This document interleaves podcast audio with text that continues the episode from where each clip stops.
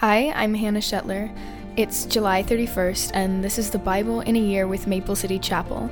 The readings for today are 2 Chronicles 29, Romans 14, Psalms 24, 1 through 10, and Proverbs 20, 12. 2 Chronicles 29. Hezekiah was 25 years old when he became the king of Judah, and he reigned in Jerusalem 29 years. His mother was Abijah, the daughter of Zechariah. He did what was pleasing in the Lord's sight, just as his ancestor David had done. In the very first month of the first year of his reign, Hezekiah reopened the doors of the temple of the Lord and repaired them. He summoned the priests and Levites to meet him at the country yard east of the temple. He said to them, Listen to me, you Levites. Purify yourselves and purify the temple of the Lord, the God of your ancestors. Remove all the defiled things from the sanctuary. Our ancestors were unfaithful and did what was evil in the sight of the Lord our God. They abandoned the Lord and his dwelling place. They turned their backs on him. They also shut the doors to the temple's entry room, and they snuffed out the lamps. They stopped burning incense and presenting burnt offerings at the sanctuary of the God of Israel. That is why the Lord's anger has fallen upon Judah and Jerusalem. He has made them an object of dread, horror, and ridicule, as you can see with your own eyes. Because of this, our fathers have been killed in battle, and our sons and daughters and wives have been captured. But now I will make a covenant with the Lord, the God of Israel, so that his fierce anger will turn away from us. My sons, do not neglect your duties any longer. The Lord has chosen you to stand in his presence, to minister to him, and to lead the people in worship and present offerings to him. Then these Levites got right to work. From the clan of Kohath, Mahath, son of Amasai, and Joel, son of Azariah. From the clan of Merari, Kish, son of Abdi, and Azariah, son of Jehallelel. From the clan of Gershon, Joah, son of Zimmah, and Eden, son of Joah. From the family of Elizaphan, Shimri, and Jeiel, from the family of Asaph, Zechariah, and Mattaniah. From the family of Heman, Jehiel and Shimei. From the family of Jeduthun, Shemaiah and Uzziel. These men called together their fellow Levites, and they all purified themselves. Then they began to cleanse the temple of the Lord, just as the king had commanded. They were careful to follow all the Lord's instructions in their work. The priests went to the sanctuary of the temple of the Lord to cleanse it, and they took out to the temple courtyard all the defiled things they found. From there, the Levites carted it all out to the Kidron Valley. They began to work in early spring on the first day of the new year, and in eight days they had reached the entry room of the Lord's temple. Then they purified the temple of the Lord itself, which took another eight days, so the entire task was completed in sixteen days.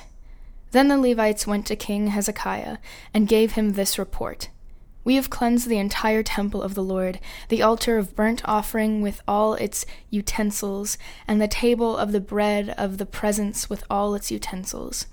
We have also recovered all the items discarded by King Ahaz when he was unfaithful and closed the temple. They are now in front of the altar of the Lord, purified and ready for use.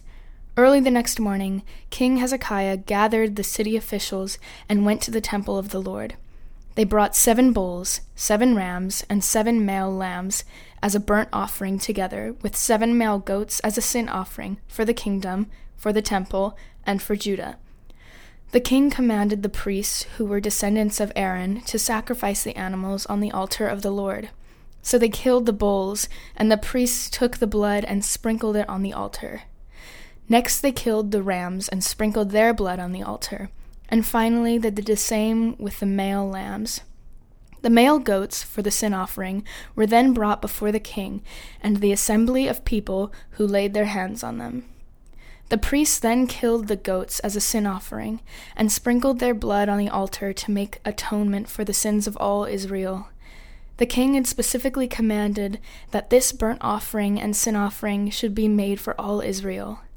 King Hezekiah then stationed the Levites at the temple of the Lord with cymbals, lyres, and harps. He obeyed all the commands that the Lord had given to King David through Gad. the king's seer, and the prophet Nathan.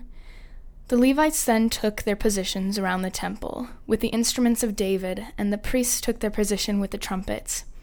Then Hezekiah ordered that the burnt offerings be placed on the altar. As the burnt offering was presented, songs of praise to the Lord were begun, accompanied by the trumpets and other instruments of David, the former king of Israel. The entire assembly worshipped the Lord as the singers sang and the trumpets blew until all the burnt offerings were finished. Then the king and everyone with him bowed down in worship. King Hezekiah and the officials ordered the Levites to praise the Lord with the psalms written by David and by Asaph the seer. So they offered joyous praise and bowed down in worship. Then Hezekiah declared, Now that you have consecrated yourself to the Lord, Bring your sacrifices and thanksgiving offerings to the temple of the Lord. So the people brought their sacrifices and thanksgiving offerings, and all whose hearts were willing brought burnt offerings too. The people brought to the Lord seventy bulls, a hundred rams, and two hundred male lambs for burnt offerings. They also brought six hundred cattle and three thousand sheep and goats as sacred offerings. But there were too few priests to prepare all the burnt offerings. So their relatives, the Levites, helped them until the work was finished and more priests had been purified, for the Levites had been more conscientious about purifying themselves than the priests had been. There was an abundance of burnt offerings, along with the usual liquid offerings, and a great deal of fat from the many peace offerings. So the temple of the Lord was restored to service, and Hezekiah and all the people rejoiced because of what God had done for the people, for everything had been accomplished so quickly. Romans 14. Accept other believers who are weak in faith, and don't argue with them about what they think is right or wrong. For instance, one person believes it's all right to eat anything, but another believer with a sensitive conscience will eat only vegetables.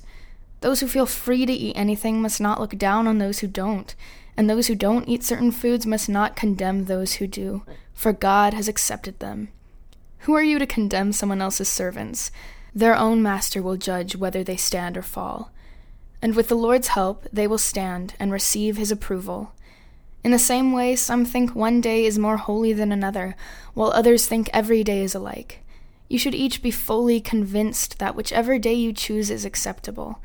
Those who worship the Lord on a special day do it to honor him.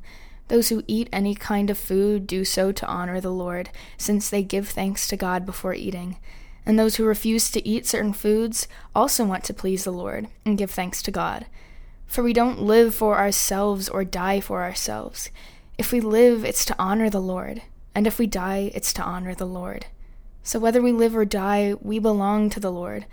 Christ died and rose again for this very purpose to be Lord both of the living and of the dead.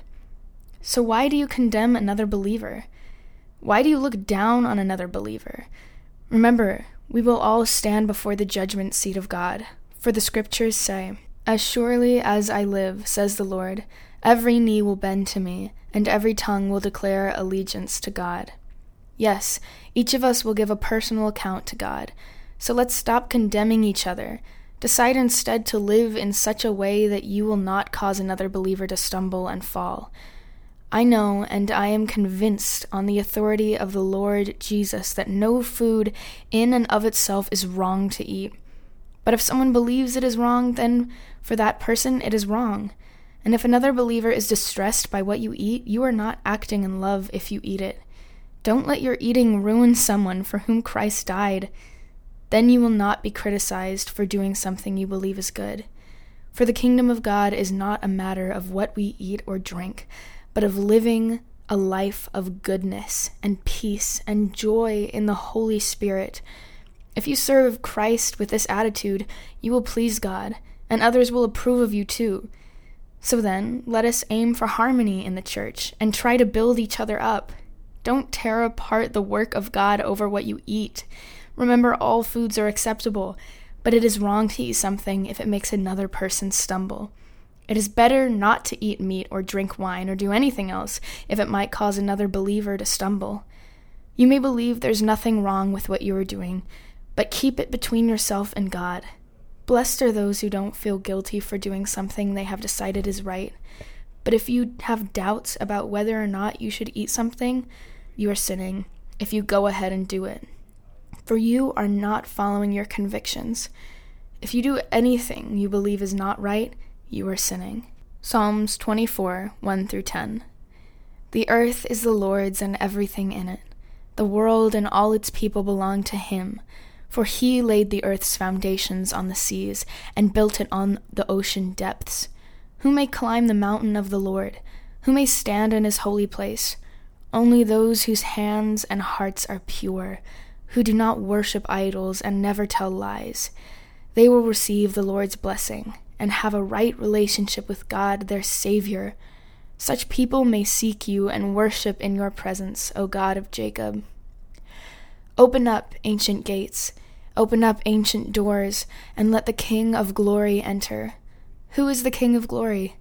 The Lord, strong and mighty, the Lord, invincible in battle. Open up ancient gates, open up ancient doors, and let the King of glory enter. Who is the King of glory? The Lord of heaven's armies. He is the King of glory. Proverbs 20:12. Ears to hear and eyes to see, both are gifts from the Lord.